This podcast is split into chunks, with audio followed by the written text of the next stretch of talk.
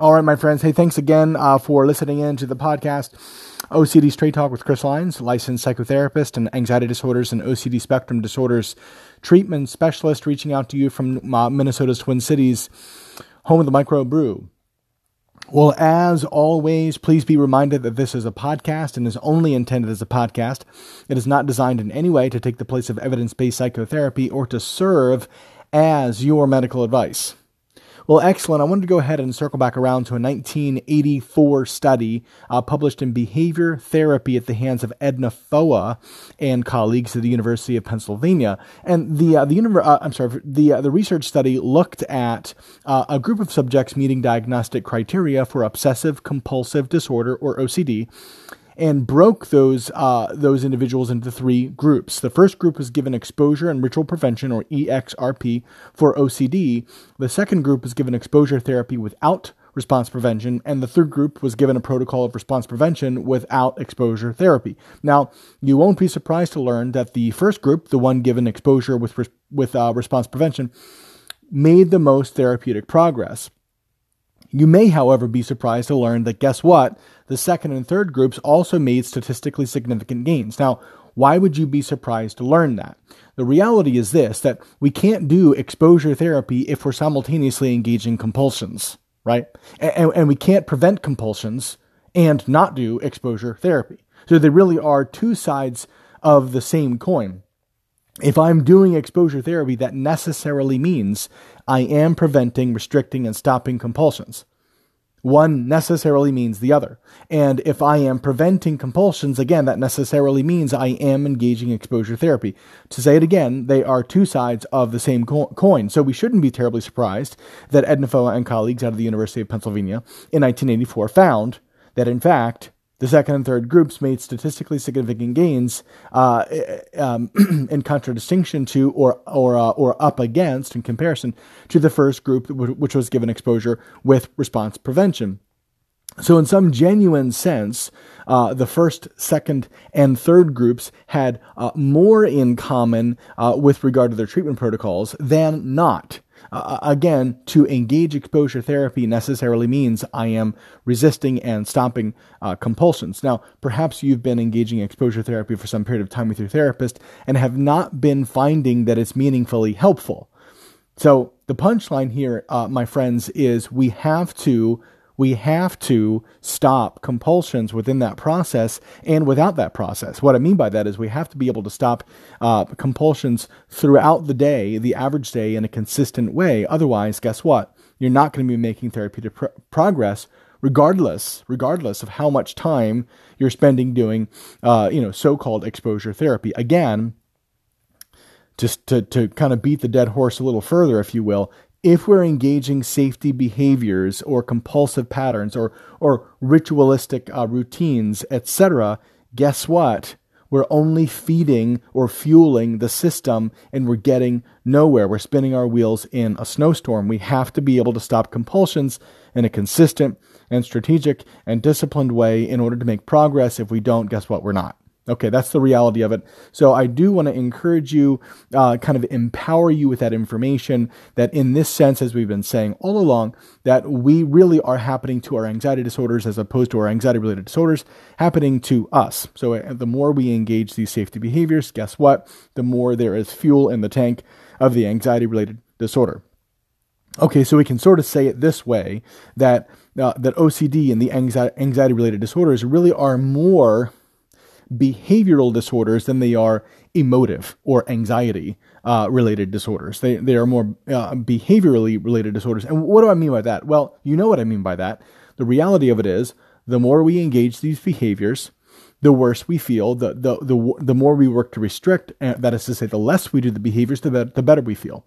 That is the simple reality of it. So again, I can't prevent compulsions and not engage exposure therapy. So if I'm engaging exposure therapy, to say it the other way around again, that means necessarily I am consistently preventing compulsions. Great. So that leads me into another piece that I wanted to be able to discuss today on this podcast, and that is the reality and, the issue of uncertainty. Now, you say, what does uncertainty have to do with exposure therapy? The answer, my friend, is everything. Uncertainty has everything to do with an anxiety related disorder. It has everything to do with getting better. Everything. So let's let's take it this way. So let's suppose I'm in a room right now, which of course I am in a room right now, and on a wall near me there is a large wolf spider. Now, perhaps some of you may not know uh, what a wolf spider is, although I imagine many of us do. But a wolf spider is like a really large, uh, you know, black spider, and generally has fairly thick legs. Um, and it's you know it's it's a fairly intimidating uh, and large uh, spider. And so let's uh, you know oftentimes it can be you know three or even four inches in diameter. This is a large spider, um, not not you know not not a small spider. Um, so you know, let's suppose the spider is is uh, is in the room with me, and and not only is it in the room with me, but it's it's a it's a few feet from uh, from my face. Let's just imagine that this spider is is has crawled up the wall and is and is sort of looking at me with its uh, multiple eyes, and I can sort of see that it's looking at me, and uh, and it has these long, hairy, thick legs and a and a and a you know, and a and a spider like body, and it's it's a big fella. You know, let's just sort of imagine uh, this together. And, and so here I am sort of uh, doing exposure therapy, if you will, uh, because I'm I'm sitting here and I'm looking at this large specimen, uh, big fella, and uh, and uh, you know feeling the the distress associated with thoughts you know, like it's going to jump on me or it's going to bite me or it's going to crawl on me and I won't be able to get it off of me or whatever. Okay, here's the thoughts. They're, they're happening and the, and the anxiety is going and, and, uh, and okay, um, and what I do instinctively is I grab the nearest shoe and I squash it. And the spider is, is no more, uh, or uh, so I think, of course, it's no more. So, case in point, I just engaged a quote unquote safety behavior and I'm no longer engaging exposure therapy, right? To engage the, the safety behavior means necessarily I'm not, uh, uh, you know, you know uh, engaging exposure work. So, okay, so there it is. Or I run out of the room or I hum a lullaby and, clo- and close my eyes or whatever it might be. Again, safety behavior equals no exposure work. Fine. So here's where the uncertainty comes in. Let's imagine I go ahead and smash it and it falls to the ground. And, uh, and I continue on with uh, my my day. Um, but but I don't leave the room. Is it possible that the spider is not dead? The answer is intuitively, yeah, it's possible. I, I didn't say probable. Just you know, for those of us, uh, you know, wise guys out there, I didn't say, you know, I said, is it possible that the spider is? Remember, this is a big spider, right? And it's possible that that I didn't, uh, you know, kill it. Uh, it's possible, possible, right? Operative word, possible. Yeah, it's possible that I didn't kill it. And thereby, is it possible that it could actually get up and walk again? I guess it's possible, albeit unlikely. Okay, but possible. And if it is not dead and does get up and walk again, is it possible that it will still get on me? Yeah, yeah, it's possible. So even though I, I, I engage the safety behavior, is it possible that that fear could still happen? Yep, the answer is yep, it's possible. Or let's somehow I- imagine um, that I, um, you know, I run out of the room uh, instead of squishing it. Is it possible that somehow that spider could still get on me, or a spider that's just like it could still get on me, or maybe already is on me? Again, it's possible. It's possible. Yeah. Although I'm painting an unlikely picture, I, un- I understand that, and, and I, I suspect you understand that the simple reality is uncertainty is everywhere, right? How many times have we made uh, decisions of one kind or another without having all of the uh, exhaustive and encyclopedic uh, information in front of us. Uh, how many times have we gotten into the car, for example, and driven across town or across a certain geography without knowing definitively all the, uh, the, the, the hazards and challenges and, and, variables that we'll encounter along the way, whether or not we'll encounter a car accident or ourselves get into a car accident, whether or not we'll survive uh, the trip. Uh, of course, we don't know this, but we go ahead and make a decision anyway to, to, to drive across town or across a geography. You know, or how many times have we sat down in a chair and, and again, not necessarily had the definitive knowledge if it was going to hold us up this, this particular time. Now, maybe a hundred other times it has, and and so on. But the question is, do we know that this time, five seconds in the future, it will hold us up? Again, you know, we can sort of go back and forth, uh, you know, on that. But I think at the end of the day, we can both acknowledge, no, we don't know definitively 100% that it will hold us up yet. We go ahead and make the decision we're living in uncertainty. And we could go on and on and on about all the different examples that we encounter throughout the average day that are uh, kind of riddled with some level of uncertainty, that we live with uncertainty. Yet when it comes to an anxiety related disorder, we work hard. We work very hard to mitigate and eliminate uncertainty. Now, the point is, we are not able to do that. That is not possible there is always some level of uncertainty. Now, maybe my spider analogy was a bad analogy, and maybe to some extent my, my chair analogy was a bad analogy. But if we were to get into the nuts and the bolts and the specifics of your fear cluster, I am very confident that we could really begin to look at when you engage your safety behaviors or compulsive patterns, you are still left with uncertainty. You may feel better inside. You may have a decreased level of anxiety in terms of that fear. For example, I wash my hands and therefore I feel more comfortable in relationship to a certain set of germs. I feel more comfortable after I have used hand sanitizer.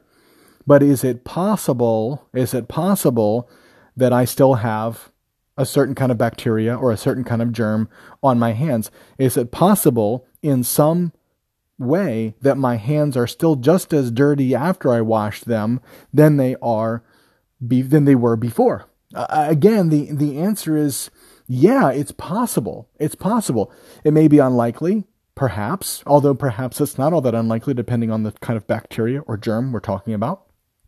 But look, the reality is it's possible. And then we take it a step farther. Is it possible that I could still get sick even though I have used hand sanitizer? Is it possible that I could still get sick even though I didn't come in contact with the surface?